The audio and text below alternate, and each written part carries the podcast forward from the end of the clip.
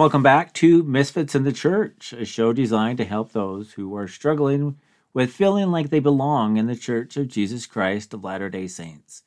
My name is Jerry Cook, and today we're going to be talking a little bit about mental health. I wanted to provide a little bit of a warning for those who may be sensitive to some of this content, especially because sometime, so part of the time, we'll be talking about thoughts regarding suicide. For those who are struggling with suicide, I encourage you to call 988 right away or 911 or reach out to someone that you trust. Okay, well, this is a this is a, a topic and this is an episode that I don't think that I wanted to do. But it's a big enough issue among the church and among its members, and it's hidden so much that it is something that I feel compelled to talk about. So if it's if it doesn't come across the right way, I apologize. It's something that I really struggle with expressing and talking about. So I'm going to go ahead and let someone else essentially do the talking for a few minutes. And we're going to listen to a clip from Elder Eric Kopitsky. I'm not sure if I pronounced that name correctly but I'll put his name and the conference address in the show notes. His general conference address was entitled Addressing Mental Health, and it was given in the October 2021 session. So we'll go ahead and listen to, to that or a clip of that for about three and a half minutes, and then I'll come back. Even though our family has enjoyed rich blessings while joyfully walking the covenant path, we have also faced exceedingly high mountains. I wish to share some very personal experiences regarding mental illness. These include clinical depression, severe anxiety, bipolar disorder, ADHD, and sometimes a combination of them all. I share these tender experiences with the approval of those involved. Because mental illness can interfere with our perception of perfection, it remains all too often a taboo. As a result, there is too much ignorance, too much silent suffering, and too much despair. Many feeling overwhelmed because they do not meet perceived standard mistakenly believe they have no place in the church. To combat such deception, it is important to remember that the Savior loves each of his Father's children. He fully comprehends the pain and struggle that many experience as they live with a broad range of mental health challenges. He suffered pains and afflictions and temptations of every kind, taking upon him the pains and the sickness of his people. Because he understands all afflictions, he knows how to heal the brokenhearted. Challenges often indicate a need for additional tools and support and are not a character defect. Allow me to share several observations I made as our family has passed through trials. First, many people will mourn with us. They won't judge us. Due to severe panic attacks, anxiety, and depression, our son returned home from his mission just after four weeks. As his parents, we found it difficult to deal with disappointment and sadness because we had prayed so much for his success. Like all parents, we want our children to prosper and be happy. A mission was to be an important milestone for our son. We also wondered what other people might think. Unbeknownst to us, our son's return was infinitely more devastating for him. Note that he loved the Lord and wanted to serve, and yet he could not for reasons he struggled to understand. He soon found himself at a point of total hopelessness, battling deep guilt. He no longer felt accepted, but spiritually numb he became consumed by recurring thoughts of death. While in this irrational state, our son believed that the only action left was to take his own life. It took the Holy Ghost and a legion of angels on both sides of the veil to save him. While he was fighting for his life, and during this immensely difficult time, our family, ward leaders, members, and friends went out of their way to support and minister to us. I have never felt such an outpouring of love. I have never sensed more powerfully and in such a personal way what it means to comfort those in need of comfort. Our family will be ever grateful for that outpouring. I cannot describe the countless miracles that accompanied these events. Gratefully, our son survived, but it has taken a long time and much medical, therapeutic, and spiritual care for him to heal and to accept that he is loved, valued, and needed.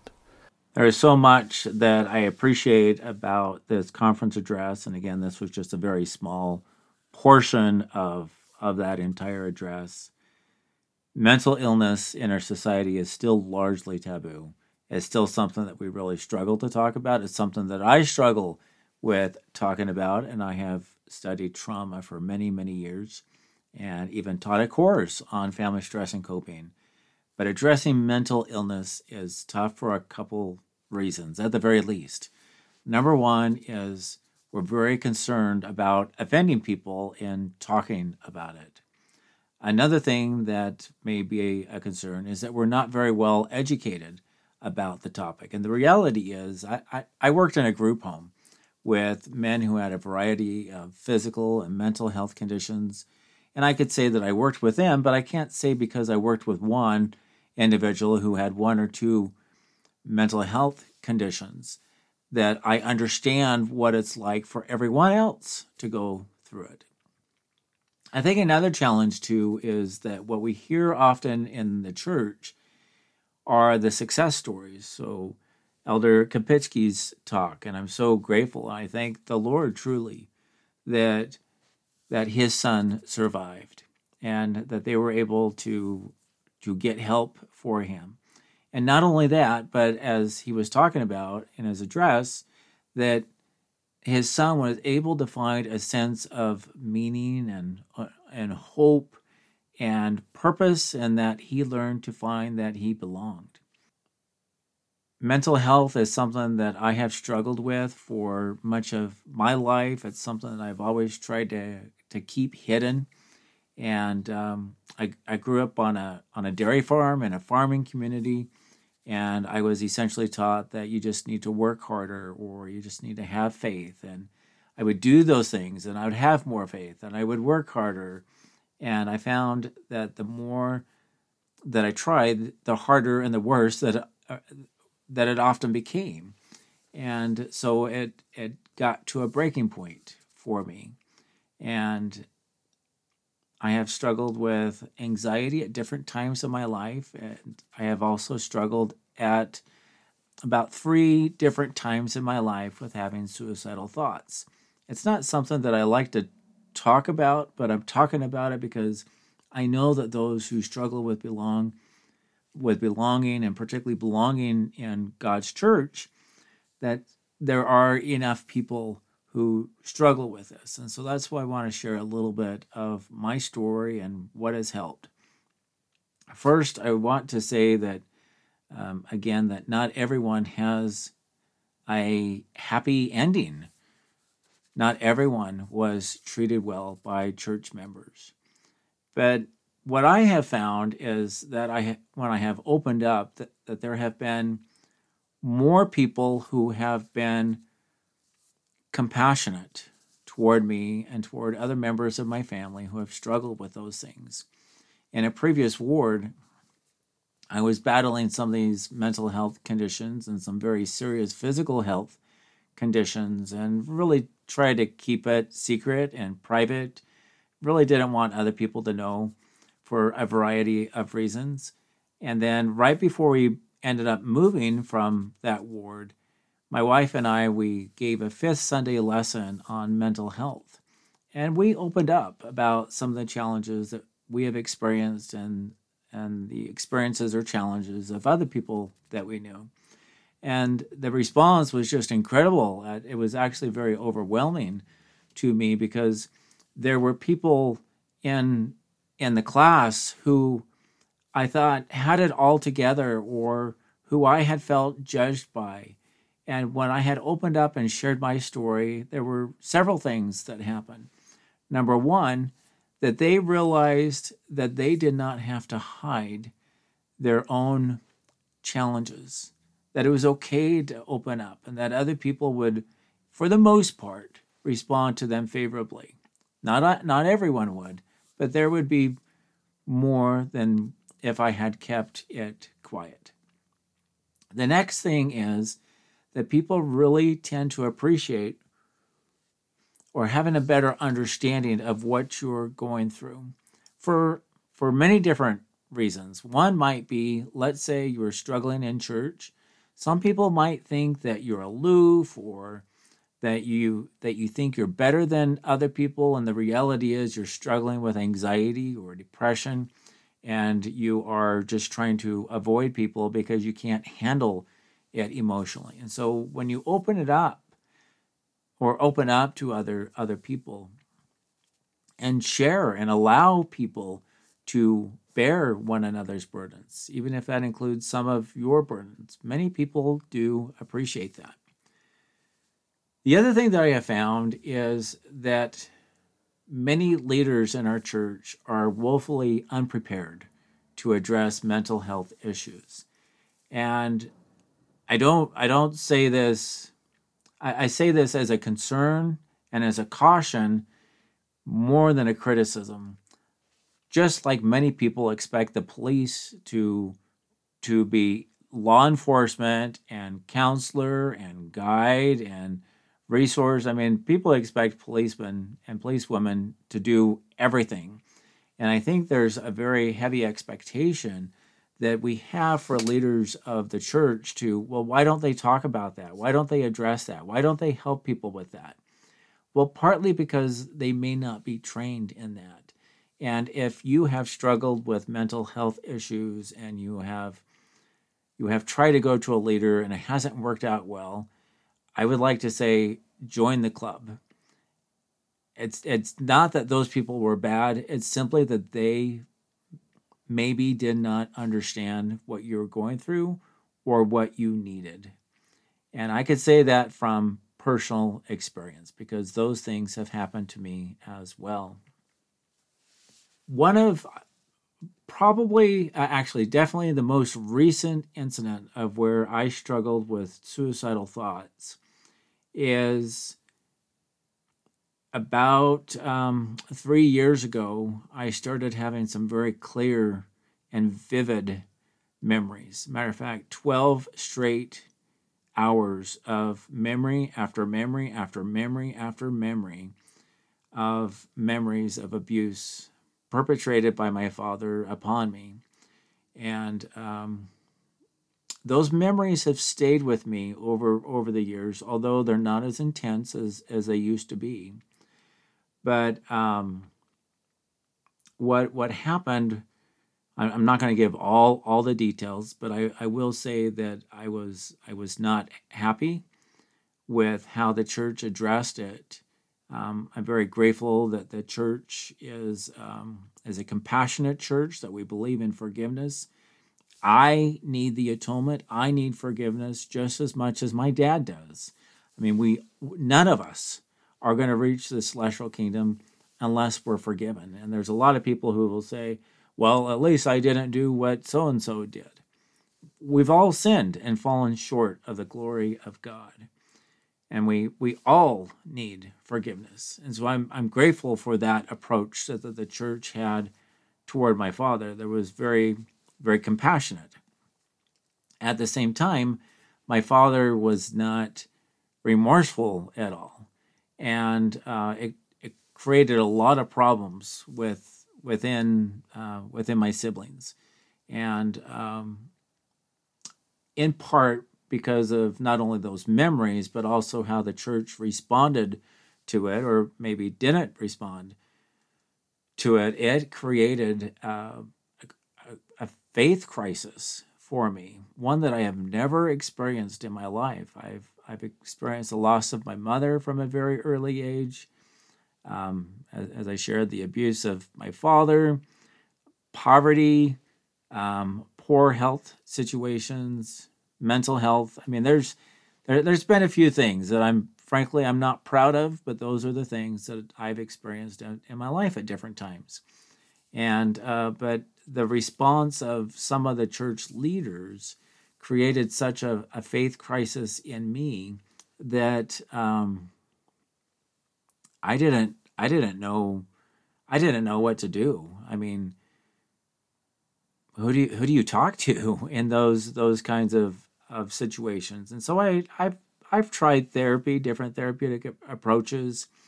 Um, I will say that time and staying close to the Savior.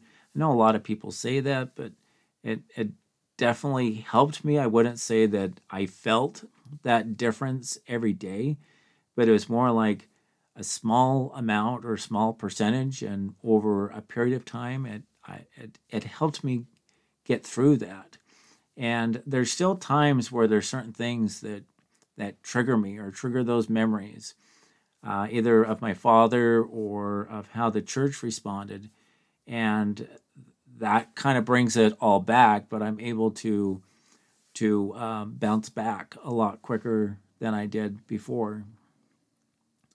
The other thing that I'd like to suggest is that one thing to to um, whether you're experiencing mental health issues or someone else is as as was presented by uh, Elder Kopitsky. Again, I apologize if I'm not saying that name correctly.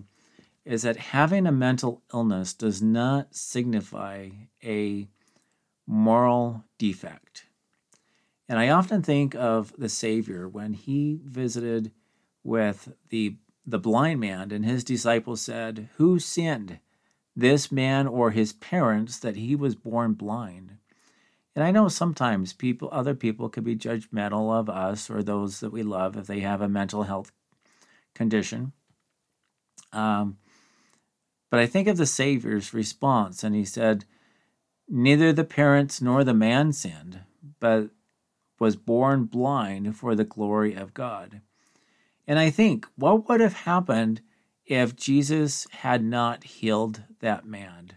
That man, would he have instead said, "Well, this more this man that was born blind, or this person who is struggling with mental illness, or this person who has a, a physical defect of some sort, you know, they they were born this way to um, I, I, I am not going to include them for the glory of God. You see, i I'm not going to heal them.